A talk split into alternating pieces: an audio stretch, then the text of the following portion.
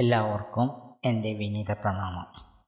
ഞാൻ homeopathy doctor Mohan. തൃശ്ശൂരിൽ നിന്നാണ് സംസാരിക്കുന്നത്.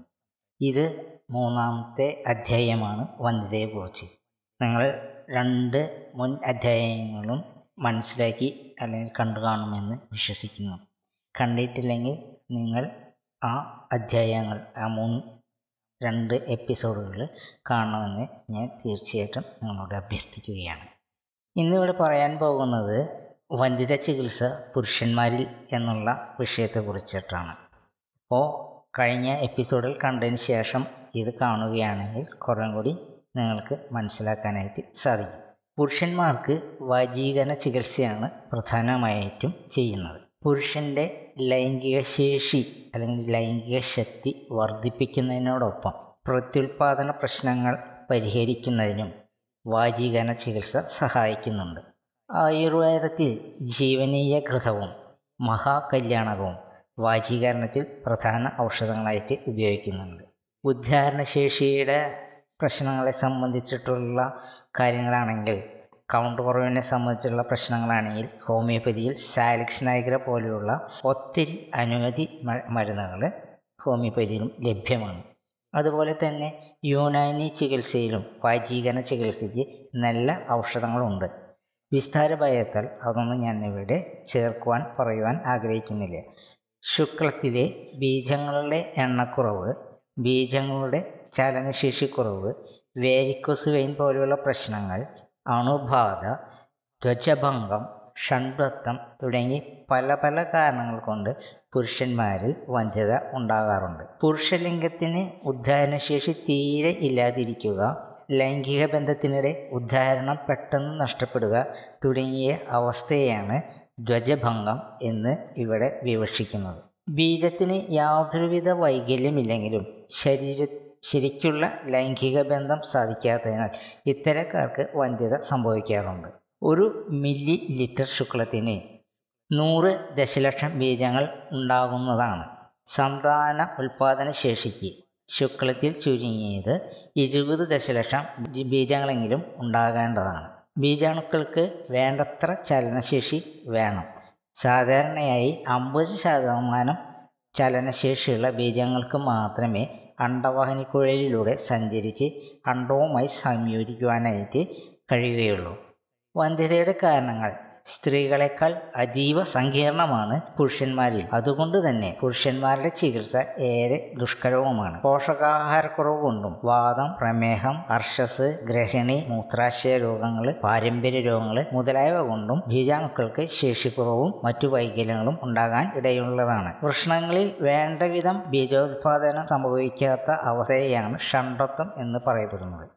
വൃഷണങ്ങളെ സംബന്ധിക്കുന്ന രോഗങ്ങൾ അമിതമായ ചൂട് തൊണ്ടിവീക്കം തുടങ്ങിയ പല കാരണങ്ങൾ കൊണ്ടും ഷണ്ടത്വം ഉണ്ടാകാറുണ്ട്. പുരുഷന്മാരുടെ വൃഷണങ്ങളിലെ ഞരമ്പിലെ തടിപ്പ് അഥവാ വേരിക്കോസിലാണ് പുരുഷന്മാരുടെ വന്ധ്യതയ്ക്ക് ഒരു പ്രധാനപ്പെട്ട കാരണം. വേരിക്കോസിൽ സംഭവിക്കുമ്പോൾ വൃഷ്ണസഞ്ചി കൂടുതൽ താഴേക്ക് തൂങ്ങിക്കിടക്കും. തടിച്ചു വീർത്തു ചുറ്റിപ്പിണങ്ങി കിടക്കുന്ന വൃഷണങ്ങളിലെ ഞരമ്പുകളിലൂടെയുള്ള അധികമായിട്ടുള്ള രക്തസഞ്ചാരം വൃഷണത്തിലെ ചൂട് കൂട്ടും. ചൂട് വർദ്ധിക്കുമ്പോൾ വൃഷണത്തിലെ ബീജോത്പാദനം കുറയും. ഹെർണിയ രോഗത്തിനും വൃഷ്ണങ്ങൾ അധികമായി തൂങ്ങിക്കിടക്കുന്നതായിട്ട് കാണാം. ഇതുപോലെ തന്നെയാണ് ഹൈഡ്രോസിൽ എന്ന് പറയുന്ന മറ്റൊരു അസുഖവും കൂടി ഉണ്ട്. അതും വൃഷ്ണസഞ്ചി വീർത്തിയിരിക്കുന്നതായിട്ട് നമുക്ക് കാണാനായിട്ട് സാധിക്കുന്നതാണ്. പുരുഷന്മാരുടെ വന്ധ്യത ചികിത്സയ്ക്ക് ആരംഭിക്കുന്നതിന് മുമ്പ് പുരുഷന്മാരുടെ ശുക്ല പരിശോധനയിലൂടെയാണ് അവ സാധ്യമാകുന്നത്. ഓരോറ്റ തവണ പരിശോധന കൊണ്ട് തന്നെ ശുക്ലവൈകല്യം വിലയിരുത്തുന്നത് ശരിയായ രീതിയാകില്ല. പലപ്പോഴായി രണ്ടോ മൂന്നോ തവണ പരിശോധന നടത്തി വിലയിരുത്തുന്നതാണ് കൂടുതൽ അഭികാമ്യം. അതിനുശേഷം വാചീകരണ ഔഷധങ്ങൾ കഴിച്ചു തുടങ്ങാം. അമുക്കരം കോഴിമുട്ട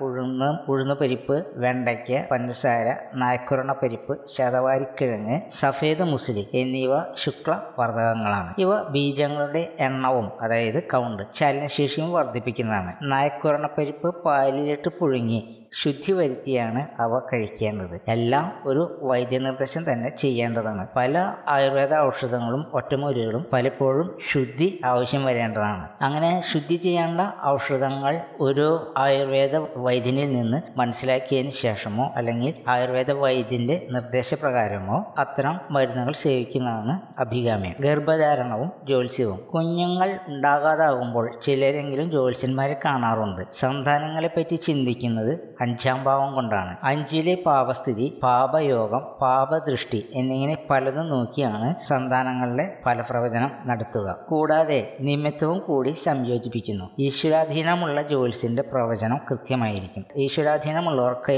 ഉത്തമ സന്താന യോഗവും ഉണ്ടാവും. ഗുരുനിന്ദ ഗുരുശാപം ഗുരുപത്നിയെ പ്രാപിക്കുക സർപ്പദോഷം തുടങ്ങിയവ സന്താന തടസ്സങ്ങളായി ജ്യോതിഷം പറയുന്നുണ്ട് പുരുഷ സൂക്തം പുഷ്പാഞ്ജലി തുടങ്ങിയവ പ്രായചിത്തമായി കരുതുന്നുണ്ട്. പല മതാചാരങ്ങളും പലതും പറയപ്പെടുന്നുണ്ട്. അവരവരുടെ യുക്തിക്കും വിശ്വാസത്തിനും അനുസരിച്ച് സ്വീകരിക്കുകയോ തിരസ്കരിക്കുകയോ നിങ്ങൾക്ക് ചെയ്യാവുന്നതാണ്. നിങ്ങളുടെ ഒരു ജനറൽ ആയിട്ടുള്ള അറിവിന് വേണ്ടിയിട്ടാണ് ഞാൻ ഇതിവിടെ പറയുന്നത്. റെക്കി ചികിത്സയിൽ പൂർവജന്മങ്ങളിൽ ദമ്പതികൾ സന്താന ദോഷങ്ങൾ കാരണം ഇനി സന്താനങ്ങൾ വേണ്ട എന്ന് പ്രാവുകയോ തീരുമാനിക്കുകയോ ചെയ്താലും അടുത്ത ജന്മങ്ങളിൽ സന്താനങ്ങൾ ഇല്ലാതെ വന്നേക്കാം. ഇങ്ങനെ കാരണങ്ങൾ പലതുമുണ്ട് സന്താന തടസ്സത്തിന് എന്ന് മനസ്സിലാക്കുവാനുള്ള ഒരു എളിയ പ്രയത്നമാണ് ഒരു ശ്രമം മാത്രമാണ് ഞാൻ ഇവിടെ നടത്തുന്നത്. നിങ്ങൾക്ക് ഇത് ഇഷ്ടപ്പെടുമെന്ന് കരുതുന്നു. ഇവിടെ ദമ്പതികൾ ഏത് ചികിത്സാരീതി വേണമെങ്കിലും സ്വീകരിക്കാവുന്നതാണ്. എങ്കിലും ഒരു സമ്മിശ്ര ചികിത്സാരീതിയാണ് കൂടുതൽ ഫലപ്രദമെന്ന് ഞാൻ വിശ്വസിക്കുന്നു. ഔഷധങ്ങളിൽ കുന്തി മന്ത്രം ജപിച്ചു കൊടുത്താൽ സന്താനങ്ങൾ ഉണ്ടാകുമെന്ന് പറയപ്പെടുന്നു. ചില വൈദ്യന്മാർ ചില നെയ്യിൽ ഈ മന്ത്രം ജപിച്ചു കൊടുത്ത് ഫലം കണ്ടിട്ടുണ്ട്.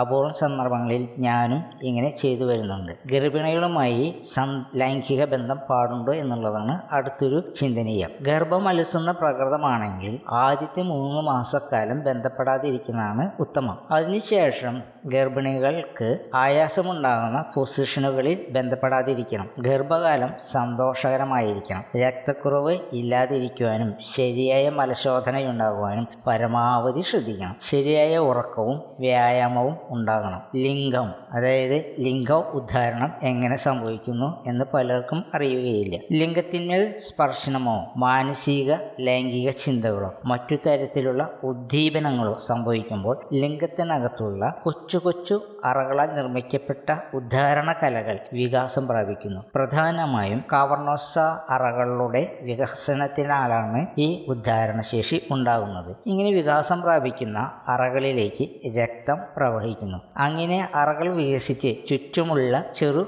ചിരാപടലങ്ങൾ അടങ്ങി കയറിയ രക്തം തിരിച്ച് പുറത്തു പോകാതിരിക്കുകയും ചെയ്യുന്നു. അങ്ങനെ ലിംഗം ഉദ്ധരിച്ച അതേ അവസ്ഥയിൽ തന്നെ നിലനിൽക്കുന്നു. ലിംഗത്തിലേക്ക് പരമാവധി രക്തം കയറിയ അവസ്ഥയെയാണ് പൂർണ ഉദ്ധാരണം എന്ന് പറയപ്പെടുന്നത്. അതിനെ തുടർന്ന് ലിംഗത്തിന്റെ മൂലഭാഗത്തുള്ള പേശികൾ ചുരുങ്ങി ബലം കൂടുതൽ വർദ്ധിപ്പിക്കുന്നു. ഇത്തരം അവസ്ഥയെ ദൃഢ ഉദ്ധാരണം എന്ന് പറയപ്പെടുന്നു. ഈ സമയത്ത് ലിംഗത്തിനകത്തുള്ള രക്തസമ്മർദ്ദം വളരെയധികം വർദ്ധിച്ചിരിക്കും. ഉദ്ധാരണത്തെയും ഉദ്ദീപനത്തെയും ത്വരിതപ്പെടുത്തുന്നു പെടുത്തുന്നതിൽ നൈട്രിക് ഓക്സൈഡ് എന്ന രാസവസ്തു ഒരു പ്രധാന പങ്ക് വഹിക്കുന്നുണ്ട്. ഇക്കാര്യം അടുത്ത ഇടെയാണ് ശാസ്ത്രം മനസ്സിലാക്കി വന്നത്. ഉദാഹരണത്തിന്റെ പ്രശ്നകാരണങ്ങൾ. ഉദ്ധാരണ പ്രശ്നകാരണങ്ങളെ പ്രധാനമായും മൂന്നായി തരംതിരിക്കാവുന്നതാണ്. പ്രഥമ പ്രശ്നകാരണം ഉദ്ധാരണത്തിനാവശ്യമായ ചോദനകൾ. ലിംഗത്തിലേക്ക് വന്നു ചേരാത്ത ഞരമ്പ് സംബന്ധിച്ച കാരണങ്ങളാണ്. ലൈംഗിക ചോദനകളുടെ ശരിയായ സഞ്ചാര തടസ്സം. തലച്ചോറ് സുഷുമ്ന നാടി. സുഷുമ്ന നാഡിയിൽ നിന്ന് താഴോട്ട് അരക്കെട്ടിലേക്കുള്ള അനേകം കൊച്ചു കൊച്ചു ഞരമ്പുകളുടെയോ പ്രശ്നങ്ങൾ കൊണ്ടാവാം. തലച്ചോറിനെ ബാധിക്കുന്ന മൾട്ടിപ്പിൾ സ്ക്ലോറിസിസ് പോലുള്ള പ്രശ്നങ്ങളും ഞരമ്പുകൾക്ക് സംഭവിക്കുന്ന ക്ഷതങ്ങളും പക്ഷാഘാതം ഞരമ്പുകളിൽ രക്തം കട്ടുപിടിക്കൽ സുഷമനയ്ക്കോ നട്ടലിനോ ക്ഷതം സംഭവിക്കുക വൈറ്റമിൻസിന്റെ പോരായക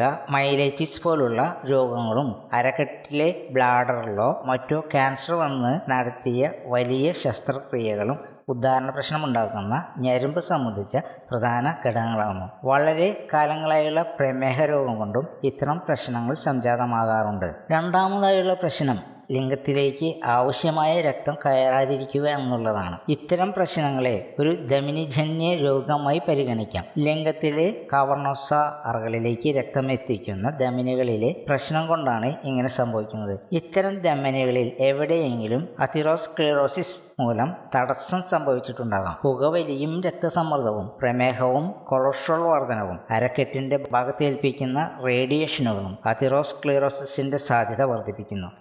ധമനികൾക്കേൽക്കുന്ന ആഘാതങ്ങളും വീഴ്ചകളും ധമിനിജന്യ ഉദ്ധാരണ പ്രശ്നങ്ങൾക്ക് കാരണമാകും. ചന്തി കുത്തിയുള്ള വീഴ്ചയും ഇടുപ്പെല്ല് പൊട്ടലും കാലുകൾ ഇരുവശത്തേക്കും അകത്തിയുള്ള വീഴ്ചയും ധമനികൾക്ക് കേടുപാടുകൾ സംഭവിപ്പിച്ചിരിക്കാം. മൂന്നാമത്തേതായിട്ടുള്ളൊരു പ്രശ്നം ലിംഗത്തിലേക്കെത്തിയ രക്തം അവിടെ തന്നെ നിൽക്കാതെ ലിംഗം അതായത് ലിംഗം ഉദ്ധരിച്ച് നീണ്ടു നിൽക്കാൻ രക്തം ലിംഗത്തിൽ തന്നെ തങ്ങി നിൽക്കേണ്ടത് ആവശ്യമുണ്ടല്ലോ. അത് അങ്ങനെ സംഭവിക്കാതെ തിരിച്ച് ഇറങ്ങി പോകുന്നു സിരകൾ സംബന്ധിച്ചുള്ള ഒരു വൈകല്യമാണിത്. കവർണോസയിലെ പേശികളിലും മറ്റുമുള്ള ശിരകളുടെ പ്രശ്നമാണിത്. സ്ഖലനം കഴിഞ്ഞതിന് ശേഷവും ഉദ്ധരണം ചുരുങ്ങി പഴയ അവസ്ഥയിലേക്ക് വരാൻ കഴിയാത്ത രോഗാവസ്ഥയ്ക്ക് ചെയ്യുന്ന സർജറി കൊണ്ടും ഇത്തരം ശിരാസംബന്ധമായ പ്രശ്നങ്ങൾ സംഭവിക്കാം. അതിറോസ്ക്ലിറോസിസ് പ്രമേഹം മൃദുല പേശികളെ ബാധിക്കുന്ന പൈറോണിസിസ് എന്നീ രോഗങ്ങൾ ഇങ്ങനെ രക്തം കെട്ടി നിൽക്കാതെ ചോർന്നു പോകുന്ന സംഗതിയാണ്. ഇത്രയും സമയം എന്റെ ഈ വിഷയം കേട്ടിരുന്ന എല്ലാവർക്കും എന്റെ വിനീത കൂപ്പുകൈ നന്ദി നമസ്കാരം. ഈ വിഷയം ഞാൻ ഇതോടുകൂടി അവസാനിപ്പിക്കുകയാണ്. നിങ്ങൾക്ക് എന്തെങ്കിലും ആവശ്യമുണ്ടെങ്കിൽ നിങ്ങൾ എന്നെ രാത്രി ഒമ്പത് മണിക്ക് തൊള്ളായിരത്തി ഇരുപത്തിനാല് തൊള്ളായിരത്തി തൊണ്ണൂറ്റൊമ്പത് മുപ്പത് ഇരുപത്തെട്ട് എന്ന നമ്പറിലേക്ക് വിളിക്കുകയാണെങ്കിൽ പ്രശ്നപരിഹാരത്തിനോ കൺസൾട്ടേഷനോ ആയി മാത്രം വിളിക്കുകയാണെങ്കിൽ വളരെ ഉപകാരപ്രദമായിരിക്കും. സംശയങ്ങൾ ചോദിച്ച് ബുദ്ധിമുട്ടിക്കാതിരിക്കാൻ പ്രത്യേകം നിങ്ങൾ ശ്രദ്ധിക്കേണ്ടതാണ്. ഒരിക്കൽ കൂടി എന്റെ വിനീത പ്രണാമം. നന്ദി നമസ്കാരം.